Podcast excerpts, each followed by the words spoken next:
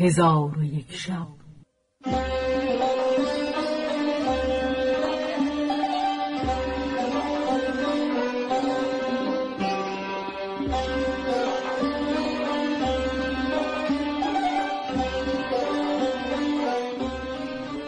داستانهایی برآمده از ژرفای تاریخ و تمدن و فرهنگ مشرق زمین.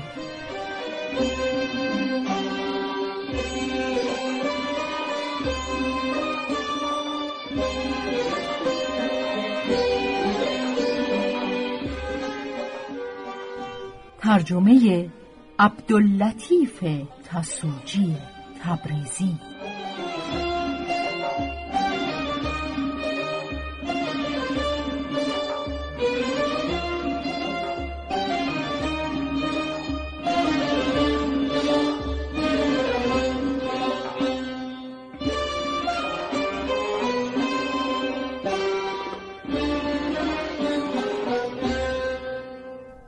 چون شب یکصد و چهارم برآمد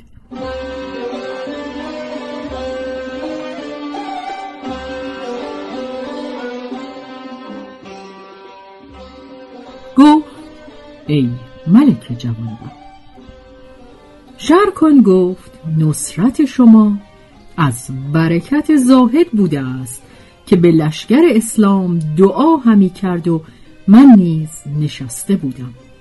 چون صدای تکبیر بشنیدم دانستم که به خسم چیره گشته اید و فرهناک شدم. اکنون تو بازگو که با تو چگونه رفت. پس زو المکان ماجرا بیان کرد و از کشتن ملک افریدونش بیاگاهانید. شرکان به زو المکان سنا گفت و کوشش های او را شکر گذارد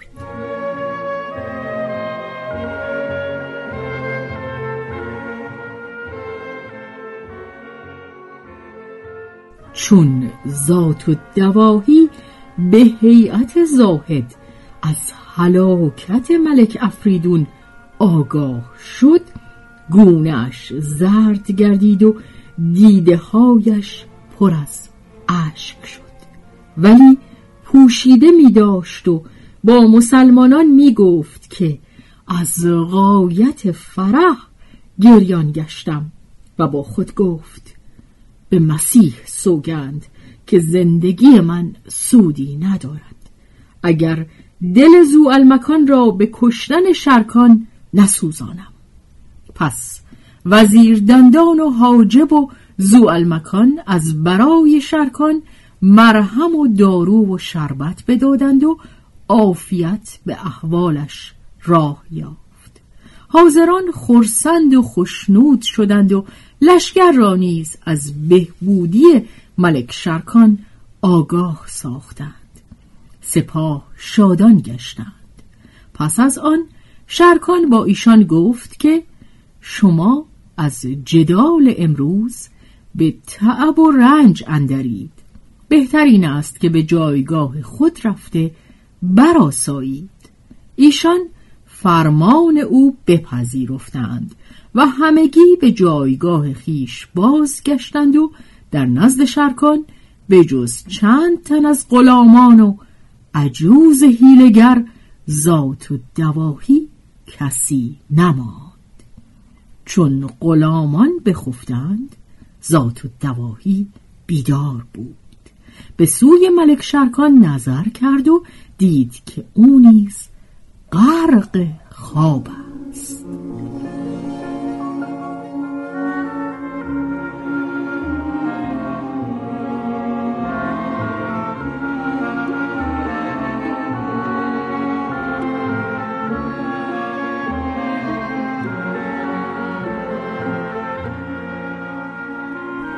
آنگاه برخواست و خنجری به زهر آب داده که اگر به سنگ سیاهش زدی سنگ بگداختی از میان به در آورد و به بالین شرکان بیامد و سرش را از تن جدا کرد و غلامان را نیز بدانسان سر ببرید.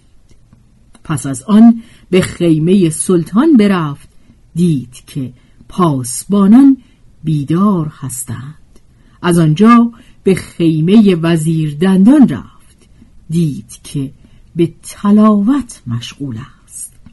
وزیر را چشم به دو افتاد گفت مرحبا به عابد و زاهد. چون عجوز از وزیر این سخن بشنید دلش بتپید و به حراس و بیم اندر شد و گفت سبب آمدن من بدینجا این شد که آواز یکی از اولیا را شنیدم و به سوی او همی روم.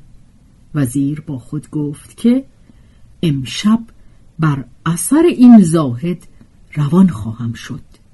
پس برخواست و از پی او همی رفت. چون پلیدک دریافت که وزیر از پی او روان است از رسوایی و گرفتاری بترسید و با خود گفت اگر حیلتی نکنم کردارهای من آشکار شود و انجام کار گرفتار آیم. پس رو به وزیر کرده گفت ای وزیر من از برای این ولی روانم. چون بروم و او را ببینم به رفتن تو نیز اجازت خواسته. تو را آگاه کنم. همی ترسم که اگر بی اجازت بروی و او تو را با من ببیند مرا ناخوش دارد و از من دوری کند.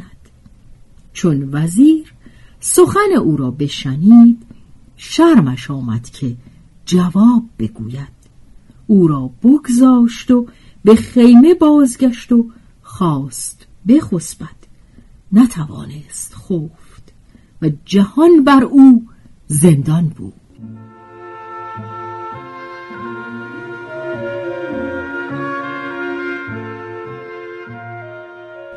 آنگاه برخاست از خیمه بیرون شد و با خود گفت که به سوی ملک شرکان شوم و تا بامداد با او به سر برم. پس روان گشت و به خیمه شرکان رسید. دید که خون چون چشمه روان است و غلامان را دید که سربریده افتاده اند. پس چنان فریاد زد که هر کس خفته بود بیدار گشت و مردم به آن سو بشتافتند. دیدند که خون از خیمه روان است. آنگاه آواز به گریه و خروش بلند کردند. ملک زو المکان از آواز ایشان بیدار شد. خبر باز پرسید. گفتند شرکان و غلامان او را کشتهاند. پس زو المکان به خیمه شرکان بشتافت. وزیر دندان را دید که خروشان و گریان است و تن برادر را دید که بی سر افتاده. در حال بیهوش شد و حاضران ساعتی بر او گرد آمدند تا اینکه به هوش آمد و نظر به برادرش شرکان کرده گریان شد.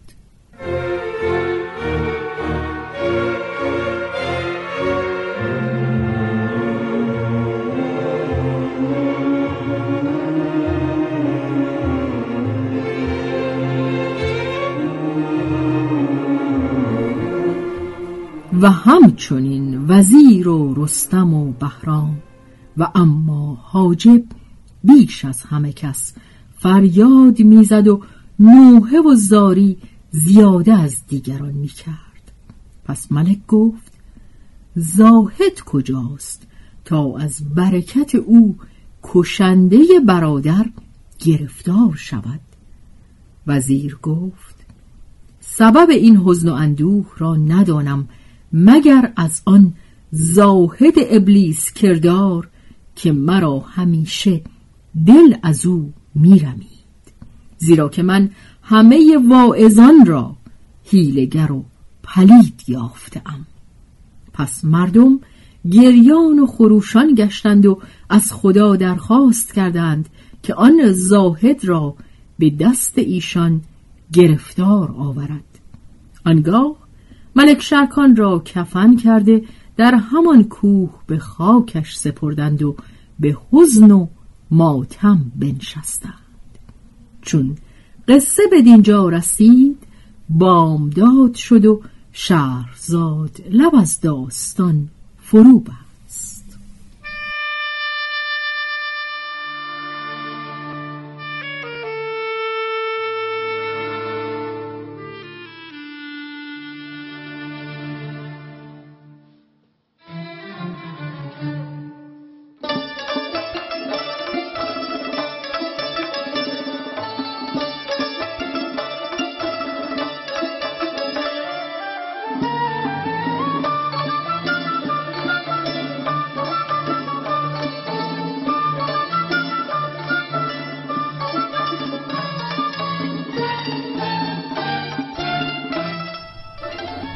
به روایت شهرزاد فتوهی